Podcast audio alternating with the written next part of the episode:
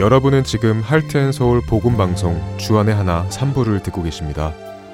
주안의 하나 3부에서는 룻기 속에 드러나는 하나님의 은혜를 알아가는 헤세드 하나님의 은혜, 자녀들을 위한 기도, 그리고 아브라함의 하나님이 준비되어 있습니다. 첫 찬양 후에 헤세드 하나님의 은혜로 이어드립니다.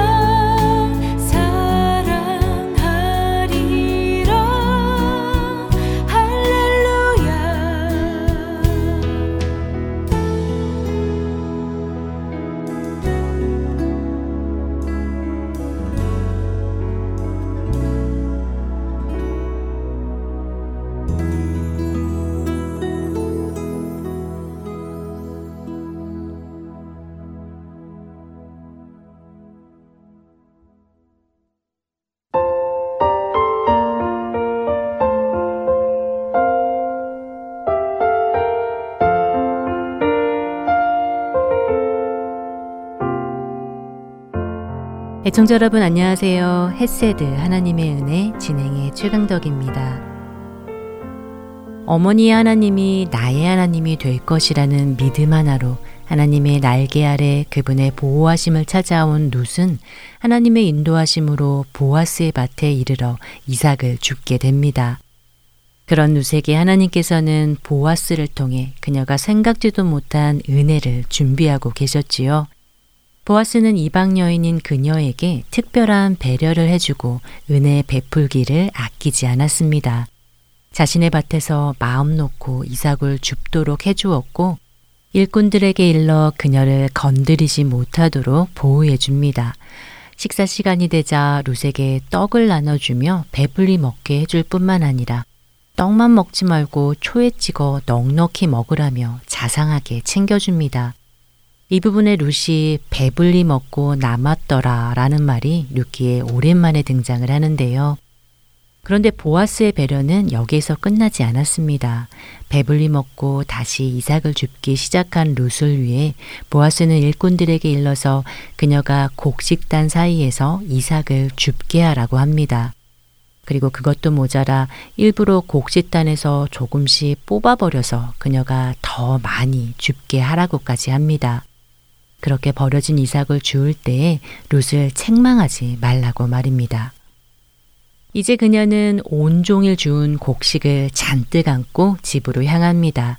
집으로 향하는 그녀의 발걸음이 얼마나 신이 났을까요? 이것을 보고 기뻐할 시어머니 나오미의 얼굴을 생각하며 한 걸음에 달려왔을 것만 같습니다. 성경은 그녀가 들고 간 보리가 한 에바쯤 되었다고 말씀합니다. 에바라는 단위는 우리에게는 조금 생소한 단어인데요. 한 에바는 22리터 정도라고 합니다. 시대에 따라서 어느 정도 차이는 있겠지만 그 당시 한 사람이 하루에 필요로 하는 양식을 계산할 때 사람당 1리터의 보리를 기준으로 삼았다고 합니다. 노동자들에게 하루 품삯으로 1에서 2리터의 보리를 주었다고도 하는데요. 그러니까 이날 루시 가지고 간 곡식이 22리터라면 꽤 많은 양일 것입니다. 이렇게 많은 곡식과 또 점심에 먹고 남은 음식까지 싸가지고 온 룻을 보고 나오미가 얼마나 놀랐을까요? 루시 아침에 이삭을 줍겠다고 나갈 때만 해도 나오미는 루시 이렇게 많은 곡식을 얻어가지고 오리라고는 기대하지 못했을 것입니다. 그렇기에 나오미가 룻에게 묻습니다. 오늘 어디서 이렇게 많은 이삭을 주었냐고 말이지요. 그러나 놀라움과 감사함에 나오미는 룻의 대답을 듣기도 전에 자신의 며느리를 이토록 도와준 사람에게 하나님께서 복 주시기를 원한다라며 축복부터 합니다. 나오미도 룻이 누군가의 특별한 도움 없이는 이렇게 많은 곡식을 주워올 수 없다는 것을 잘 알고 있을 테니 말이지요. 하나님의 특별하신 은혜가 누군가를 통해 전해져 왔음을 나오미는 느낄 수 있었을 것입니다. 그리고 그녀의 추측은 룻의 대답을 듣고 확신하게 됩니다. 2장 19절 후반부에 룻이 누구에게서 일했는지를 시어머니에게 알게 하여 이르되 오늘 일하게 한 사람의 이름은 보아스니이다 하는지라. 오늘 룻에게 은혜를 베푼 사람이 보아스라는 대답을 듣는 순간 나오미가 얼마나 놀랐을까요? 아마도 전율이 느껴졌을 것만 같은데요. 나오미는 감격해서 며느리를 보고 말합니다. 그 사람은 우리와 가까우니 우리 기업을 물을 자 중에 하나이다 라고 말이지요. 2장 20절입니다. 나오미가 자기 며느리에게 이르되 그가 여호와로부터 복받기를 원하노라 그가 살아있는 자와 죽은 자에게 은혜 베풀기를 그치지 아니하도다 하고 나오미가 또 그에게 이르되 그 사람은 우리와 가까우니 우리 기업을 물을 자 중에 하나이니라 하니라. 1장에서 우리는 나오미가 두 며느리와 함께 베들레헴으로 가던 중에 두 며느리들이 통곡하던 장면을 기억합니다. 끝까지 어머니를 따라 가겠다는 두 며느리, 그리고 그런 며느리의 앞길을 망칠 수 없다며 그녀들을 떠나보내려 애쓰는 시어머니. 정말 가슴 아픈 장면이었지요. 울면서 매달리는 며느리들에게 그녀들을 위해 대를 이어줄 자식도 없다며 가슴 아파했던 나오미의 비참한 현실. 그러나 그녀도 생각하지 못했던 친족이 남아 있었던 것입니다. 성경은 그것을 기업 물을 자라는 조금은 생소한 단어로 기록하고 있는데요. 기업 물을 자라고 번역된 히브리어는 고엘이라는 단어입니다. 당시 이스라엘 민족 사회에는 고엘이라는 독특한 제도가 있었습니다. 고엘 제도는 친족 혈연 중심으로 공동체가 이루어졌던 이스라엘 사회가 공동체의 구성원들이 서로 생명과 재산을 보호하고 가문을 이어갈 수 있도록 하기 위한 제도인데요. 히브리어 고엘은 무르다, 되찾다, 구속하다 라는 의미와 함께 친족, 친족으로서의 역할을 하다 라는 뜻을 가지고 있습니다. 친족으로서의 역할을 한다는 것에는 크게 네 가지 의미가 있습니다. 첫 번째로 몸값을 지불해 주는 것인데요. 레위기 25장을 보면 친족 중 가난한 형제가 빚을 지어 그 빚 때문에 종으로 팔려가게 되면 가까운 친척이 그 빚을 대신 갚아주는 것입니다. 그렇게 함으로 종이 된 친족을 자유케 해주는 것입니다. 두 번째는 땅을 되찾아주는 것입니다.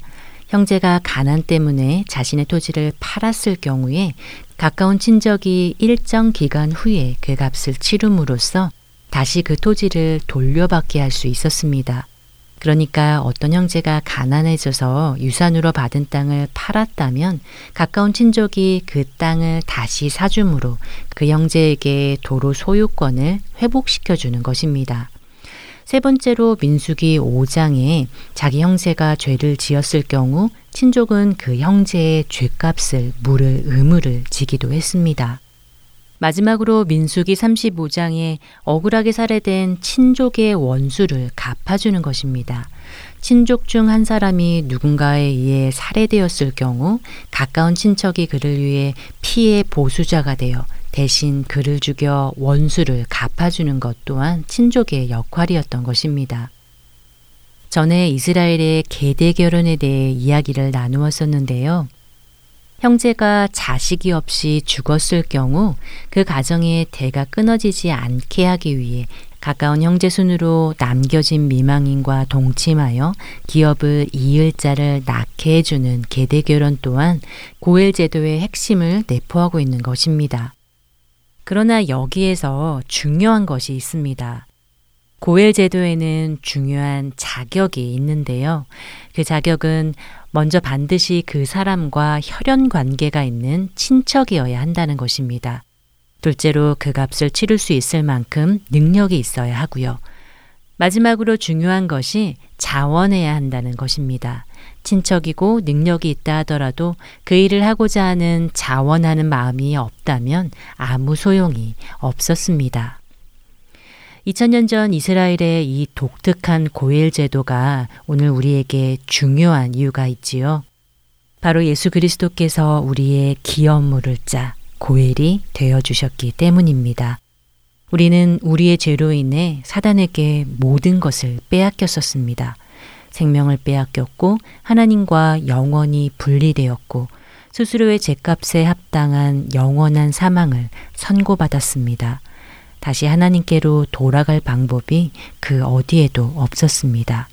절망 그 자체이었습니다. 그러나 그런 소망 없는 우리를 위해 예수 그리스도께서 찾아와 주셨지요. 그분만이 우리의 기업을 물을 수 있는 유일한 분이셨습니다. 하나님의 아들이신 그분은 전지전능하신 분이시기에 우리의 죄값을 치를 수 있는 능력 있으신 유일하신 분이시기 때문입니다. 그분은 우리의 친족이 되어 주시기 위해 하나님의 아들이신 그분이 인간의 몸을 입고 이 땅에 와 주셨습니다. 그분은 자원하여 십자가를 지셨습니다. 우리의 형제 자매를 죽이고 우리 자신까지 죽인 원수를 갚기 위해 기꺼이 십자가에서 사단의 머리를 부수심으로 하나님의 자녀들을 죽인 원수를 대신 갚아주신 것입니다. 그분은 우리의 기업 물을 자로 이 땅에 오셨던 것이지요. 이사야 61장 1절에서 3절은 말씀합니다. 주 여호와의 영이 내게 내리셨으니 이는 여호와께서 내게 기름을 부으사 가난한 자에게 아름다운 소식을 전하게 하려 하심이라. 나를 보내사 마음이 상한 자를 고치며 포로된 자에게 자유를 갇힌 자에게 노임을 선포하며 여호와의 은혜의 해와 우리 하나님의 보복의 날을 선포하여 모든 슬픈 자를 위로하되 무릇 시온에서 슬퍼하는 자에게 화관을 주어 그 죄를 대신하며 기쁨의 기름으로 그 슬픔을 대신하며 찬송의 옷으로 그 근심을 대신하시고 그들이 의의 나무 곧 여호와께서 심으신 그 영광을 나타낼 자라 일컬음을 받게 하려 하심이라. 우리 중 누구도 기대하지 못했습니다. 우리 중 누구도 생각조차 하지 못했습니다. 그러나 하나님께서는 포로 된 우리를 위해 죽어가는 우리를 위해 예수 그리스도를 준비해 주셨던 것입니다. 룻기 1장은 남편 죽고 자식들 모두 죽고 남은 것이라고는 절망밖에 없어 전능자가 나를 심히 괴롭게 하셨음이니라 라는 나오미의 탄식으로 끝이 났습니다. 그러나 이 장에서 하나님의 은혜가 비추기 시작하였고 이제 나오미도 그것을 보게 되지요. 나오미는 하나님께서 자신을 버리신 것만 같았습니다. 이대로 슬픔 속에 하루하루 살아가겠노라 절망했었을 것입니다. 하지만 이제 그녀는 고백합니다. 하나님께서는 살아있는 자신과 룻도 그리고 죽은 자신의 남편과 아들들도 모두 버리지 않으셨다고 말입니다. 기근을 멈추게 하신 분도 하나님이셨습니다. 모든 것을 잃은 자신에게 룻을 남겨주신 분도 하나님이셨습니다. 이 둘을 다시 고향 땅으로 인도하신 분도 이들을 위해 보아스를 준비하신 분도 바로 하나님이셨습니다. 룻이 보아스의 밭에 이른 것도 우연이 아니었으며 보아스가 누구도 거들떠보지 않을 이방 여인인 룻에게 호의를 베푼 것도 우연이 아니었습니다. 이제 나오미는 그 하나님을 자비로우신 하나님을 보게 됩니다. 하나님의 놀라운 은혜를 햇세드를 말입니다. 햇세드 하나님의 은혜 이 시간 마치겠습니다. 안녕히 계세요.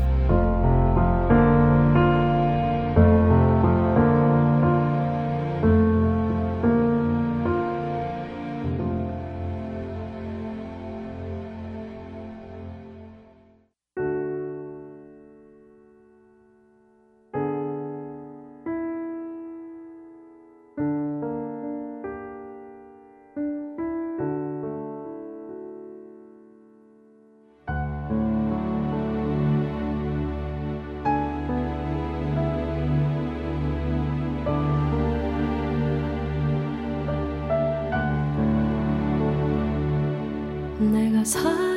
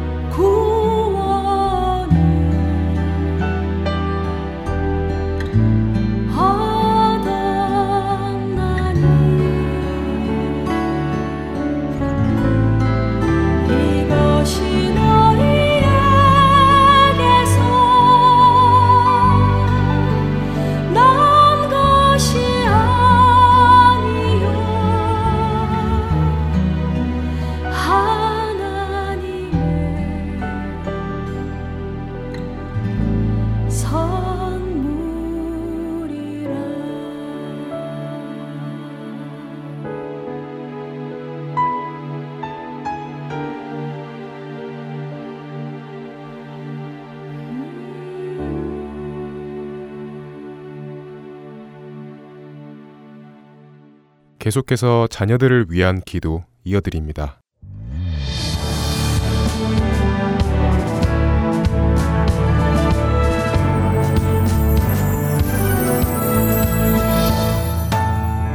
애청자 여러분 안녕하십니까? 자녀들을 위한 기도 시간의 데보라 조이입니다. 자녀들을 위한 기도 시간은 우리 부모님들이 한 마음으로 우리의 자녀들을 위해 기도 제목을 나누며 함께 기도하는 시간입니다. 얼마 전 토요일 날 아침에 피닉스 아리조나에 있는 공원에서 기도하는 엄마들 모임이 있었는데요. 100명이 넘는 어머니들이 모였지요. 같이 찬양하고 기도하며 사랑 안에서 교제하는 은혜로운 시간이었습니다. 이 자리에는 어머니들만 모인 것이 아니라 기도하는 엄마들의 열매인 자녀들도 함께 모였는데요. 특별히 하나님을 사랑하는 사람으로 장성한 자녀들의 모습을 볼 수 있어서 참으로 감사했습니다.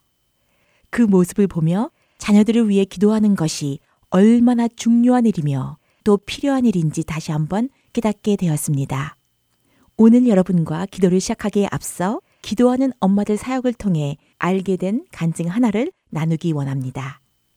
텍사스에서 세 명의 어머니들이 기도하는 엄마들 모임을 통해 사랑하는 자녀들을 위해 매주 한 시간씩 같이 모여서 기도했습니다. 이 엄마들은 하나님께서 자신들의 자녀들을 축복하실 뿐만 아니라 자녀들이 다니고 있는 공립고등학교에 하나님의 은혜가 넘치는 부흥이 일어나기도 간절히 기도하셨어요. 4년이 지난 후에 그 고등학교에서 변화가 일어나기 시작했습니다. 매주 월요일과 금요일 수업이 시작되기 전 이른 아침에 200명이 넘는 학생들이 음악 교실에서 모이기 시작했어요. 이 학생들은 한 마음이 되어 손을 들고 기쁨으로 하나님을 찬양했습니다. 매주 화요일과 목요일에는 학생들이 모여 성경 공부를 했습니다. 이런 모임들을 통해 이 학교의 분위기는 완전히 바뀌었습니다. 학교의 한 선생님은 우리 학교 학생들의 삶 속에 사랑과 친절함이 넘치고 있습니다.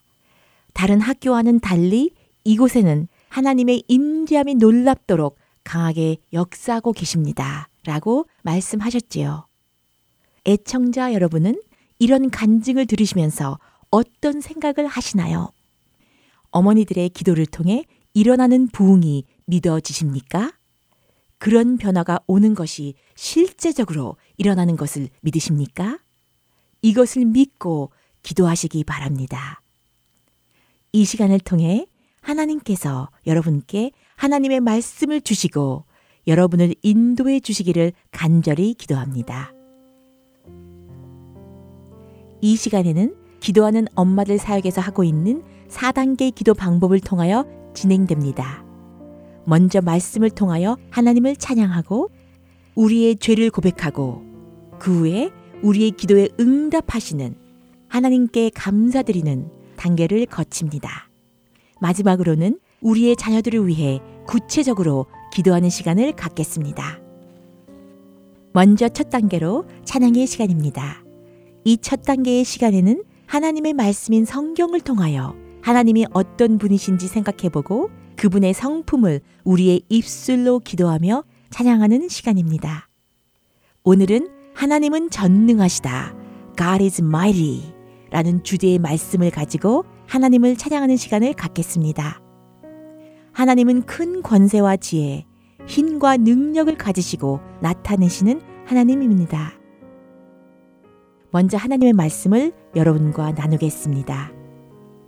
시편 24편 7절에서 8절까지 말씀입니다. 문들아 너희 머리를 들지어다 영원한 문들아 들릴지어다 영광의 왕이 들어가시리로다 영광의 왕이 누구시냐 강하고 능한 여호와시오 전쟁에 능한 여호와시로다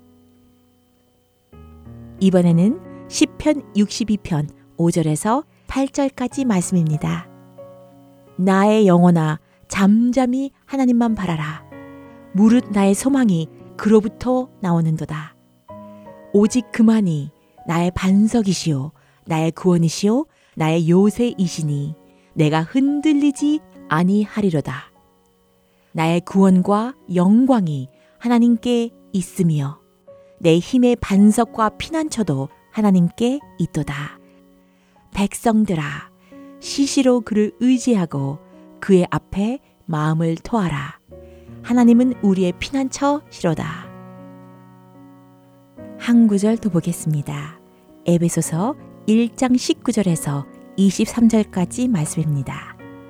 그의 힘의 위력으로 역사하심을 따라 믿는 우리에게 베푸신 능력의 지극히 크심이 어떠한 것을 너희로 알게 하시기를 구하노라. 그의 능력이 그리스도 안에서 역사하사 죽은 자들 가운데서 다시 살리시고 하늘에서 자기의 오른편에 앉히사 모든 통치와 권세와 능력과 주권과 이 세상뿐 아니라 오는 세상에 일컫는 모든 이름 위에 뛰어나게 하시고 또 만물을 그의 발 아래에 복종하게 하시고 그를 만물 위에 교회의 머리로 삼으셨느니라. 교회는 그의 몸이니 만물 안에서 만물을 충만하게 하시는 이의 충만함이니라. 이 말씀들을 마음에 묵상하시면서 기도로 전능하신 하나님을 찬양하는 시간을 갖겠습니다.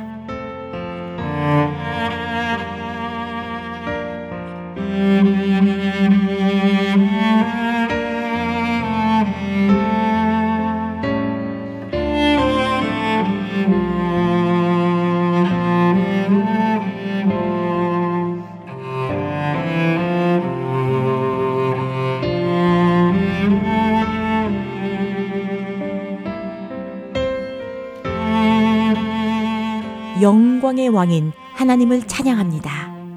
전능하시고 큰 권세와 힘과 능력을 가지시고 나타내시는 하나님을 찬양합니다. 강하고 전쟁에 능하신 여호와 하나님을 찬양합니다. 우리의 반석이시고 구원이신 하나님을 찬양합니다. 우리에게 베푸신 능력의 지극히 크심이 어떠한 것을 알게 하시는 하나님을 찬양합니다. 우리로 말미암아 기쁨을 이기지 못하시며 우리를 잠잠히 사랑하시며 즐거이 부르며 기뻐하시는 주님의 놀라우신 사랑을 찬양합니다. 두 번째 단계는 고백 기도의 시간입니다. 예수님께서 십자가에서 피 흘리심으로 우리의 과거, 현재, 그리고 미래의 모든 죄가 다 용서되었습니다.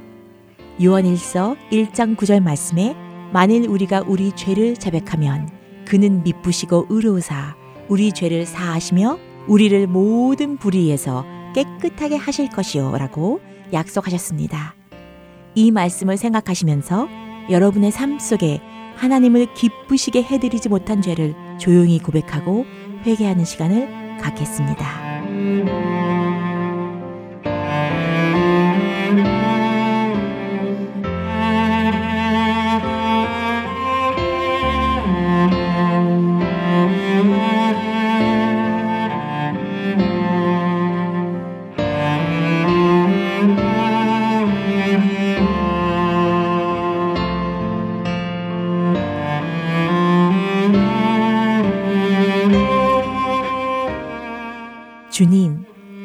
약속의 말씀대로 우리를 용서하시고 우리 죄를 흰 눈과 같이 깨끗하게 하여 주심을 진심으로 감사드립니다.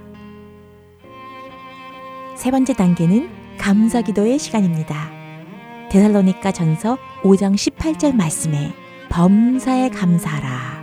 이것이 그리스도 예수 안에서 너희를 향하신 하나님의 뜻이니라 라고 말씀하셨습니다. 지금 이 시간에는 하나님 아버지께서 여러분 삶 속에 행하신 일들을 생각하시면서 주님께 감사기도 하는 시간을 갖겠습니다.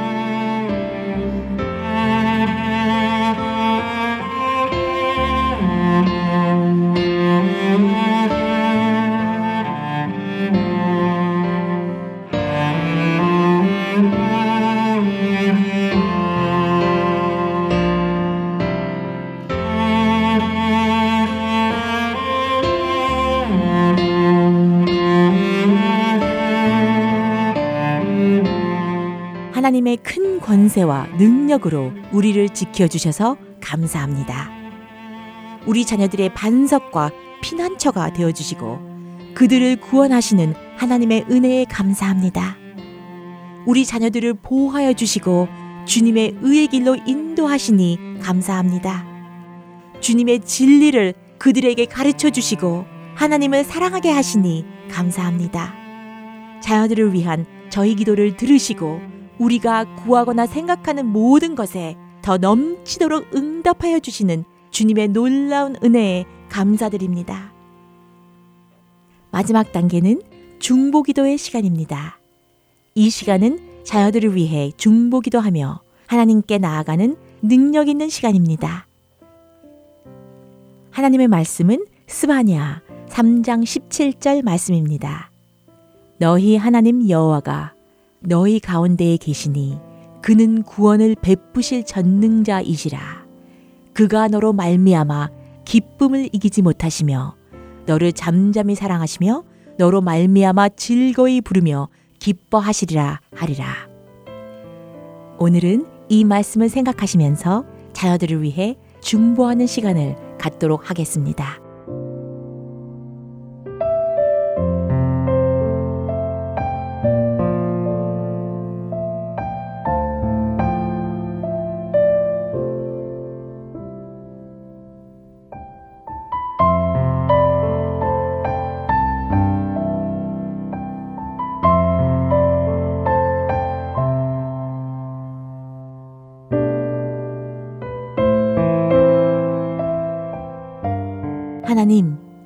자녀들 가운데에 계시고 그들에게 구원을 베풀어 주옵소서. 그들을 향해서 기쁨을 이기지 못하시는 주님의 놀라우신 사랑을 우리 자녀들이 알게 하여 주옵소서. 우리 자녀들이 그들의 마음을 다하여 주 하나님을 사랑하게 하옵소서. 그들이 주님의 말씀을 사모하여 매일 묵상하며 주님의 말씀과 뜻대로 살 수 있게 도와주옵소서. 하나님께서 우리의 자녀들을 향해 가지고 계신 기쁘신 뜻과 목적을 이루어 주옵소서. 그들의 사랑을 지식과 모든 총명으로 점점 더 풍성하게 하사 저희로 지극히 선한 것을 분별하며 예수 그리스도로 말미암아 의의 열매가 가득하여 하나님의 영광과 찬송이 되게 하여 주옵소서. 주님, 우리 자녀들에게 말씀을 주사 그들로 입을 열어 복음의 비밀을 담대히 알리게 하옵소서.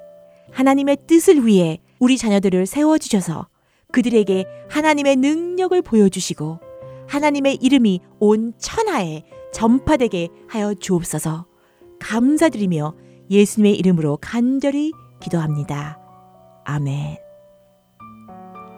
이 프로그램을 통해서 하나님의 사랑과 기도 응답을 체험하셨거나 기도하는 엄마들 모임에 관심이 있으시면 Heart and Soul H E A R T A N D S E O U L dot O R G at gmail.com으로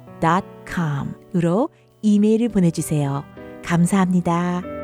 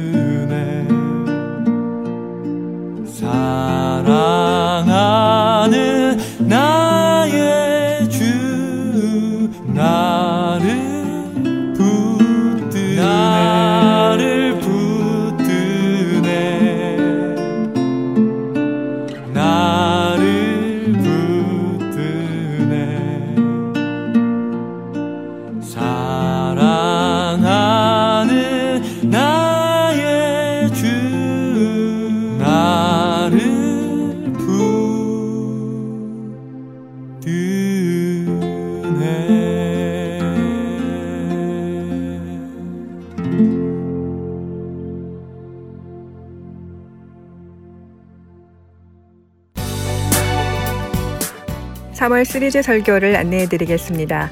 캘리포니아 LA에 위치한 한길교회 노진준 목사님께서 3월 한 달 동안 스가랴서 말씀을 본문으로 교회가 보는 환상이라는 주제의 시리즈 설교를 해 주십니다.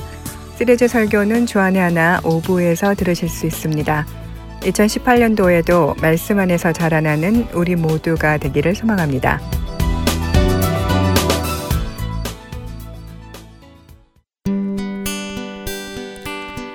기쁜 소식 사랑으로 땅끝까지 전하는 아랜소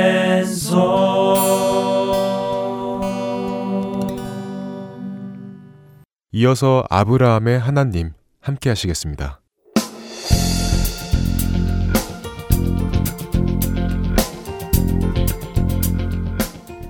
애청자 여러분 안녕하세요. 아브라함을 믿음의 조상으로 빚어가시는 하나님의 손길을 창세기 속에서 만나는 시간 아브라함의 하나님 진행의 최강덕입니다. 네, 여러분 안녕하세요. 강승규입니다.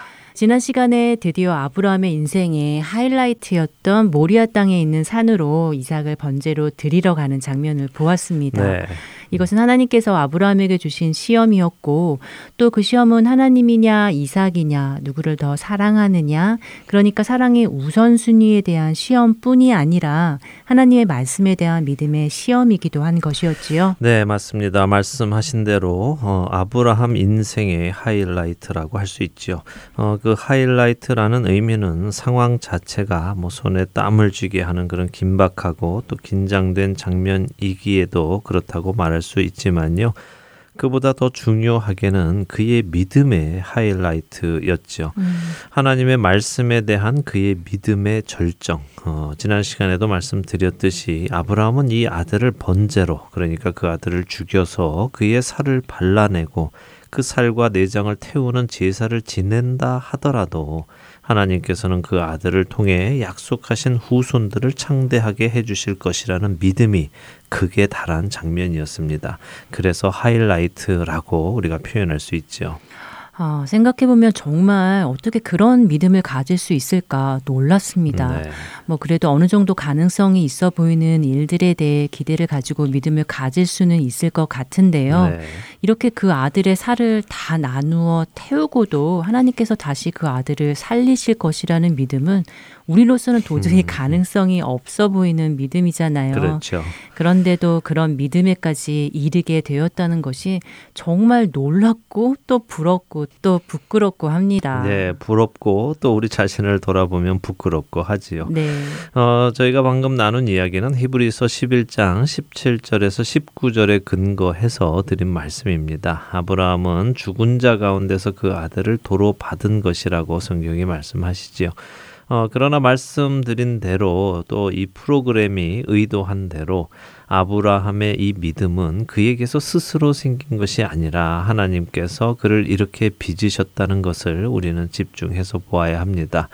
그렇게 우리 역시 하나님의 손길에 우리 자신을 온전히 맡기게 되면 하나님께서 원하시는 믿음의 소유자로 빚어져 갈 것입니다. 각자 믿음의 분량에 맞추어서 말이죠.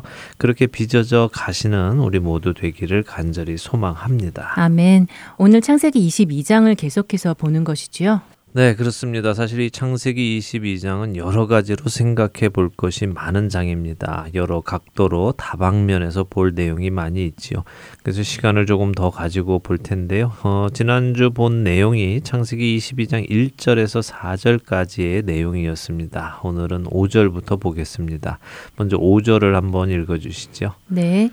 이에 아브라함이 종들에게 이르되 너희는 나귀와 함께 여기서 기다리라 내가 아이와 함께 저기 가서 예배하고 우리가 너희에게로 돌아오리라 하고 네, 이 구절에 대해서 많은 해석을 들어보셨을 텐데요. 네. 어, 종종 왜 아브라함이 종들에게 우리가 너희에게로 돌아오리라라고 말을 했는가 하는 음. 것에 대해 어, 어떤 분들은 내가 너희에게 돌아오리라 이렇게 말을 하거나 나만 돌아오리라 이렇게 말을 하면 종들이 어 이게 무슨 말씀이지 하면서 아브라함을 말렸을 것이기에 아브라함이 우리가 너희에게로 돌아올 것이다 이렇게 말했다고 하시는 분들도 뵀습니다만 네. 그런 해석은 조금 비성경적인 해석이라고 할 수 있습니다. 왜냐하면 지난 시간에도 말씀드린 대로 히브리서는 아브라함은 믿음으로 그 아들을 바친 것이라고 말씀하고 계시기 때문이죠. 그렇게 아브라함의 이 말에서 우리는 그가 지금 아들을 번제로 드리고 가고는 있지만 그는 정말로 하나님께서 약속대로 그 아들을 살려서 나와 함께 다시 내려오게 하실 것이다 하는 믿음이 확실했다는 것을 보여준다고 생각합니다. 그렇네요. 아브라함의 말 속에 그 아들을 살리실 하나님에 대한 믿음이 확고하게 있네요. 예. 자, 이 구절에서 우리가 또 생각해 볼 것이 있죠. 어, 제가 찬양 집회를 가면 종종 설명해 드리는 이야기이기 때문에요. 핸즈 집회에 참석하신 분들은 어떤 이야기인지 들어보셔서 아실 것입니다. 네, 예배에 관한 말씀이시군요. 그렇습니다. 창세기 22장 5절에서 아브라함은 자신의 종들에게 내가 아이와 함께 저기 가서 예배하고 우리가 너희에게로 돌아오리라 라고 말을 하지요. 네. 여기서 예배라는 단어를 쓰는데요. 개혁 한글은 경배라고 번역하기도 했습니다. 어쨌든 이 예배라는 단어가 창세기에서 처음 등장하는 곳입니다. 예배라는 말로 번역된 히브리 원어는 샤하라는 단어인데요. 이 단어는 무릎을 꿇다, 엎드리다, 절하다 이런 의미를 가지고 있는 단어입니다. 이 단어는 오늘 창세기 22장보다 앞서서 두어 번 정도 쓰이기는 했습니다. 그런데 그때는 모두 몸을 땅에 엎드렸다는 의미로 번역이 되었죠. 그 두 구절을 한번 읽어볼까요? 먼저는 창세기 18장 2절입니다. 한번 읽어주시죠. 네. 눈을 들어 본즉 사람 셋이 맞은편에 서 있는지라 그가 그들을 보자 곧 장막 문에서 달려나가 영접하며 몸을 땅에 굽혀 네. 아, 아브라함이 할례를 받은 지 얼마 지나지 않아 하나님께서 천사 둘과 함께 아브라함을 찾아오셨을 때의 모습이네요. 맞습니다. 장막 문에 앉아 있던 아브라함이 하나님을 뵙고 깜짝 놀라서 달려나간 후에 그 앞에 몸을 땅에 굽히고 영접합니다. 절을 했다는 의미죠. 네. 여기서 몸을 땅에 굽혔다 하는 것이 샤하라는 히브리 어의 번역입니다. 아, 또 한 번은 바로 그 다음 장에 쓰였습니다. 19장 1절이죠. 또 읽어주세요.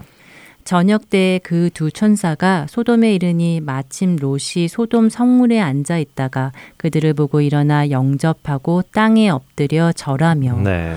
이번에는 롯이 천사들을 영접하는 장면이네요. 그렇습니다. 롯도 마찬가지로 천사들을 보고 영접하여 땅에 엎드려 절을 합니다. 아, 이거 역시 샤하라는 단어의 번역이죠. 이처럼 샤하라는 단어는 많은 경우 엎드리다, 절하다 하는 식으로 번역이 되어 있는데요. 지금 창세기 22장 5절에서는 처음으로 예배라는 단어로 영어로는 worship이라는 단어로 번역이 되어 있다는 것입니다. 어, 성경 공부를 하실 때 제가 드리는 팁 중에 한 가지가 어떤 특정 단어가 처음으로 등장하는 장면을 잘 공부해 보시면 그 단어가 가지고 있는 의미를 더욱 깊이 깨달을 수 있다는 사실입니다. 어, 이 샤하라는 단어, 예배라는 단어도 그 중에 한 가지인데요. 오늘 이 사실을 여러분들과 생각을 해 보면 좋겠습니다. 예배를 국어 사전에서 살펴보면요. 신 앞에서 절함 이렇게 간단하게 표현을 합니다. 우리가 살펴본 샤하라는 단어의 원뜻과 일치하고 있죠. 하지만 그냥 절만 하면 예배일까요? 왜 절을 하는가? 절하는 것이 담고 있는 의미는 무엇인가? 이런 것들을 살펴보아야 올바른 예배를 드릴 수 있겠죠. 그렇죠. 무슨 의미로 그러는지도 모르고 절하는 행위로만은 예배를 드린다고 할 수 없겠죠. 맞습니다. 그래서 이 예배에 대해서 나누려고 합니다. 자, 먼저 아브라함은 지금 자신이 가서 예배를 드리고 오겠다고 했습니다. 우리는 그가 무엇을 하려는지 알지요. 네, 자신의 사랑하는 아들 이삭을 번제로 드리려는 것이지요. 그렇습니다. 그런데 이 이삭은 아브라함에게 어떤 존재입니까? 어, 아브라함이 사랑하는 존재지요. 음. 하나님께서도 내 아들, 내 사랑하는 독자라고 이삭을 표현하셨으니까요. 그렇습니다. 그래서 예배를 우리가 뭐라 정의할 수 있는가 하면요. 나의 사랑하는 것을 하나님께 드리는 행위라고 할 수 있을 것입니다. 음, 그렇죠. 사랑하는 아들 이삭을 하나님께 드리려는 것이니까요. 예. 그런데 이 이삭은 어디에서 왔는가를 또 생각해 보죠. 이삭은 분명 아브라함의 아들입니다. 그러나 이삭은 아브라함의 능력으로 얻은 것이 아닙니다. 네, 하나님의 능력으로 얻은 아들이지요. 그렇죠. 그래서 우리는 예배를 다시 이렇게 정리해 볼 수 있습니다. 예배란 하나님께서 내게 주신 것 중에 가장 사랑하는 것을 다시 하나님께 드리는 행위이다라고요. 네, 맞는 말씀입니다. 하나님께서는 아브라함에게 많은 것을 주셨잖아요. 네. 재산도 주셨고 일꾼도 주셨고 또 양과 염소 같은 많은 가축도 주셨는데 네. 그러나 그중 가장 사랑하는 것은 뭐니 뭐니 해도 외아들 이삭이겠지요. 그럼요. 예배를 이처럼 하나님께서 내게 주신 것 중에 가장 소중한 것을 다시 하나님께 내어 드리는 것이라고 정의를 한다면 이제 이 정의를 가지고 우리 각자의 예배를 돌아보면 좋겠습니다. 음. 나는 오늘 하나님께서 내게 허락하신 모든 것 중에 가장 소중한 것을 다시 하나님께 내어 드리고 있는가 하는 질문을 스스로에게 하시면서 말입니다. 아, 여기서 한 가지 더 생각해 볼 것이 있습니다. 그것은 지금 아브라함이 어떤 방법으로 예배를 드리려 하느냐 하는 것입니다. 어, 아브라함이 어떤 방법으로 예배를 드리려 하느냐고요. 네. 글쎄요, 정확히는 모르겠지만 지금 번제라는 방법으로 드리러 가고 있는 것이 아닌가요? 예, 맞습니다. 그런데 제가 드리려는 말씀은 우리도 예배를 번제로 드려야 한다. 그런 말씀을 드리려는 것은 아닙니다. 네. 네 제가 드리려는 말씀은 아브라함이 지금 어떤 방법으로 예배를 드리려 하는가 하는 것입니다. 그것은 자기 방법이 아니라 하나님께서 명하신 방법으로 드리려고 한다는 사실입니다. 이것을 말씀드리려는 것인데요. 이것은 아주 중요한 포인트입니다. 어, 하나님께서 명하신 방법으로 드리는 것이 중요한 포인트라고요. 네, 자 한번 생각을 해보세요. 어, 아브라함이 하나님으로부터 이삭을 받았습니다. 그렇죠? 네. 그래서 아브라함이 이삭을 하나님께 다시 바치는 예배를 드리려고는 하는데 그 방법은 자신이 결정한다면 어떨까요? 음. 음, 그러니까 이런 것이죠. 하나님 사랑하는 아들 이삭을 바치겠습니다. 그런데 번제는 좀 너무 심하죠. 죽여야 하지 않습니까? 대신에 이 아이를 제가 잘 키워서 하나님 나라의 일꾼으로 바치겠습니다. 라고 한다면 말입니다. 아, 그런 식으로요. 네. 정말 그렇게 되면 뭔가 우습게 되겠네요. 우습고 말고요. 예, 왜 이런 말씀을 드리는가 잘 아실 것입니다. 우리들은 때때로 하나님께서 요구하시는 것들을 듣고도 그분의 생각을 따르지 않고 우리의 생각을 그분께 강요할 때가 많기 때문이죠. 음. 내가 이런 이런 방법으로 하나님께 쓰임을 받겠다. 저런저런 방법으로 하나님의 영광을 드러내겠다. 물론 하나님께 쓰임 받고 하나님의 영광을 드러내겠다는 것은 좋은 일입니다. 감사할 일이죠. 그러나 그것들이 하나님의 계획, 하나님의 말씀, 하나님의 생각과 일치하지 않는다면요. 사실 그것들은 아무런 쓸모없는 헛된 것들이 됩니다. 하갈과 동침하여 얻은 이스마엘과 같은 존재이죠. 음, 깊이 생각해 볼 문제네요. 실제로 우리 중에는 그런 때가 참 많잖아요. 네. 하나님께서는 이런 마음을 주셨지만 내 마음은 그것을 용납하지 못하고 대신 다른 방법을 하나님께 강구하며 마치 하나님과 흥정을 하는 음. 듯한 모습 말입니다. 예, 많습니다. 그런 경우. 어, 조금 더 구체적인 예를 들어 드릴까요? 아마 이렇게 예를 들어 드리면 애청자 여러분들께 더욱 와 닿을 것 같습니다. 자, 여러분에게 사랑하는 자녀가 있습니다. 하나님께서 그 자녀 를 목회자의 길을 가라고 하셨습니다. 그런데 이렇게 반응하는 것이죠.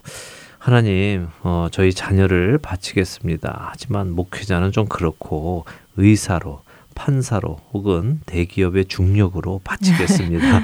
이렇게 한다면 말이 안 되는 것이지요. 아, 또 반대도 있습니다. 하나님께서는 네 아들을 의사로 바쳐라라고 하셨는데 아닙니다. 하나님 제 아들은 꼭 목사를 시키겠습니다. 이렇게 하는 것도 잘못이지요. 네. 무슨 말씀드리는지 아시겠지요? 꼭 사역자가 되어야 하나님께 바치는 것은 아니라는 의미고요.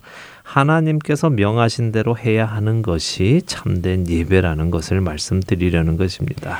그렇네요. 그것이 포인트네요. 하나님께서 명하신 대로 하는 것 말입니다. 그렇습니다. 자, 이제 예배를 다시 한번 정리를 해보지요. 예배란 하나님께서 내게 주신 것 중 가장 사랑하는 것을 다시 하나님께 드리는 것인데 그 방법은 하나님께서 명하신 방법으로 드리는 것이다 라고 할 수 있겠지요. 네, 예배란 하나님께서 내게 주신 것 중 가장 사랑하는 것을 다시 하나님께 드리는 것인데 그 방법은 하나님께서 명하신 방법으로 드리는 것이다. 이렇게 예배에 대해 정의를 하고 나니까 예배란 쉽게 드릴 수 있는 것이 아니다 하는 생각도 듭니다. 음. 네, 그냥 주일이 되어서 혹은 또 늘 드려왔으니까 또는 남들이 드리니까 이런 식으로 드리는 예배는 참된 예배라고 할 수 없지요. 매번의 예배는 나의 가장 사랑하는 것을 하나님께 내어 드리는 것이어야 합니다. 음. 어, 이러한 예배를 조금 더 성경적으로 표현을 한다면요. 저는 로마서 12장 1절과 2절의 말씀을 주저 없이 꼽습니다. 그러므로 형제들아 내가 하나님의 모든 자비하심으로 너희를 권하노니 너희 몸을 하나님이 기뻐하시는 거룩한 산 제물로 드리라 이는 너희가 드릴 영적 예배니라. 너희는 이 세대를 본받지 말고 오직 마음을 새롭게 함으로 변화를 받아 하나님의 선하시고 기뻐하시고 온전하신 뜻이 무엇인지 분별하도록 하라라는 말씀이지요. 거룩한 산 제물이 되는 것. 그것은 이 세상을 본받지 않는 것이고 마음을 새롭게 함으로 하나님의 선하시고 기뻐하시고 온전하신 뜻을 분별하며 그 뜻에 따라 사는 것이라는 말씀이군요. 예, 그렇습니다. 이 시대의 예배는요. 세상의 쇼를 많이 닮아 있습니다.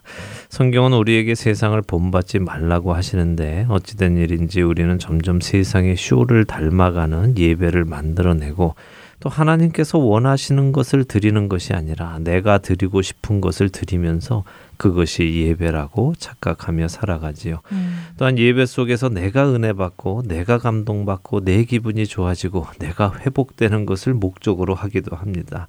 그러나 예배는 철저히 드려지는 것이고 그 대상은 하나님이십니다.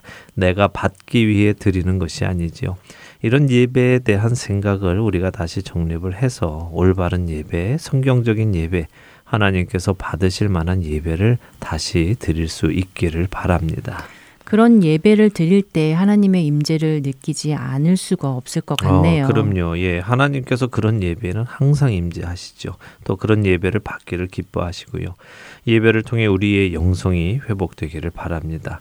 자, 6절 한 절을 더 보지요. 읽어 주시겠습니까? 아브라함이 이에 번제 나무를 가져다가 그의 아들 이삭에게 지우고 자기는 불과 칼을 손에 들고 두 사람이 동행하더니 네.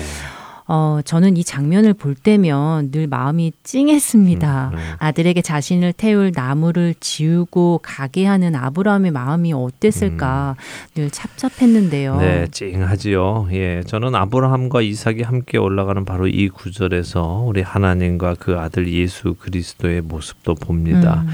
한 단어 한 단어 읽어 보면요, 그 말씀이 예사롭지가 않습니다. 어, 먼저는 아브라함이 번제 나무를 가져다가 그의 아들 이삭에게 지웁니다. 이삭이 자신이 가서 그 나무를 진 것이 아니라 말입니다. 하나님 역시 그 아들 예수님에게 십자가를 지게 하십니다. 그것이 예수님께서 겟세만의 동산에서 기도하신 아버지의 원대로 되는 것이었죠. 그리고 아브라함은 무엇을 손에 쥐고 갑니까? 아브라함은 불과 칼을 손에 들고 갔다고 하네요. 네, 그렇죠. 아들을 죽일 칼, 그리고 그 아들을 불태울 불, 그것을 들고 아브라함은 가고 있습니다. 음. 아들은 자신이 누울 번제 나무를 지고 가고 있습니다. 많은 경우 우리는 로마 병정들이 예수님을 죽였다고 생각합니다. 또 어떤 사람들은 빌라도가 예수님을 죽였다라고 하기도 하지요. 이방인의 손을 빌어 예수님을 죽였다라고 하기도 합니다. 더 나아가 예수님을 죽인 것은 죄인인 바로 나다라는 고백도 있지요. 모두 맞는 말씀입니다. 다 사실이고요. 하지만 엄밀히 따지면요. 어느 누구도 예수님을 죽게 할 수는 없습니다. 그것을 예수님에게서 빼앗을 존재는 없었지요. 요한복음 10장 18절에서 예수님은 이를 내게서 빼앗는 자가 있는 것이 아니라 내가 스스로 버리노라라고 하십니다. 그리고 바로 이런 권리는 하나님 아버지께 받으신 것이라고 밝히시죠. 그렇습니다. 예수님은 세상 죄를 지고 가는 하나님의 어린 양이시며 하나님께서는 세상의 죄를 향한 진노를 그 아들에게 부으셨다는 것입니다. 이사야서 53장 10절은 이렇게 말씀하십니다. 여호와께서 그에게 상함을 받게 하시기를 원하사 질고를 당하게 하셨은즉 그의 영혼을 속건 제물로 드리기에 이르면 그가 씨를 보게 되며 그의 날은 길 것이요 또 그의 손으로 여호와께서 기뻐하시는 뜻을 성취하리로다라고 하시죠.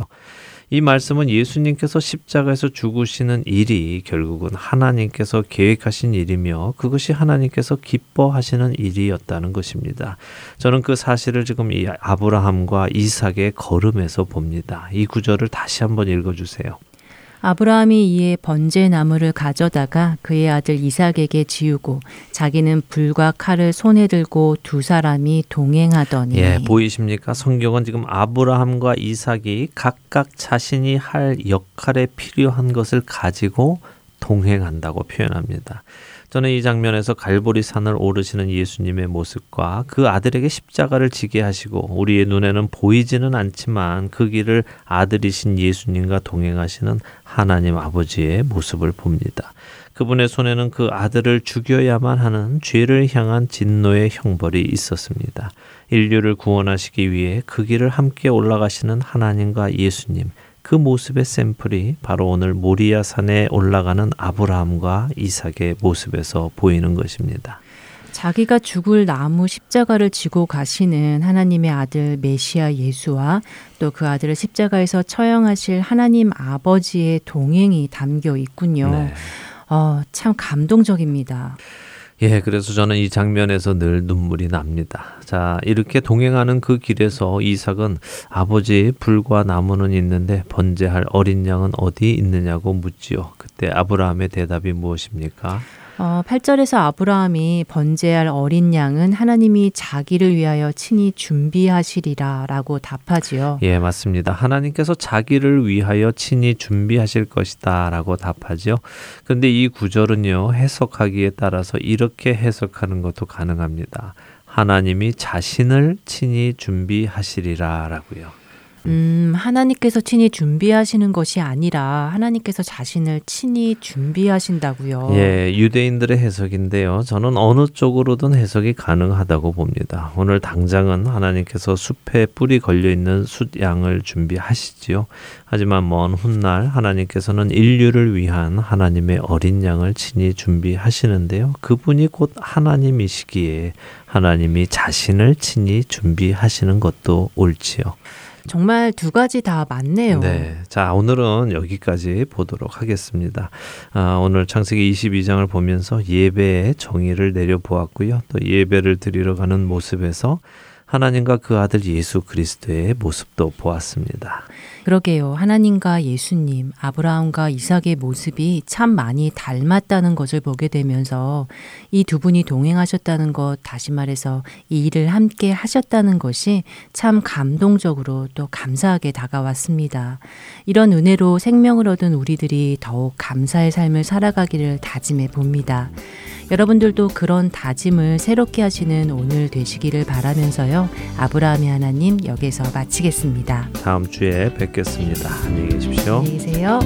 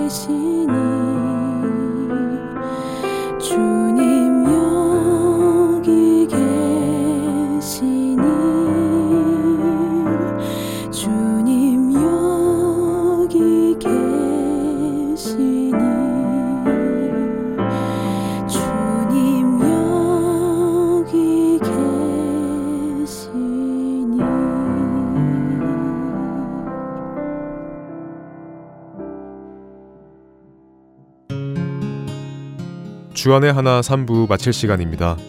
한 주간도 주안에서 평안하십시오. 다음 주에 뵙겠습니다. 안녕히 계십시오.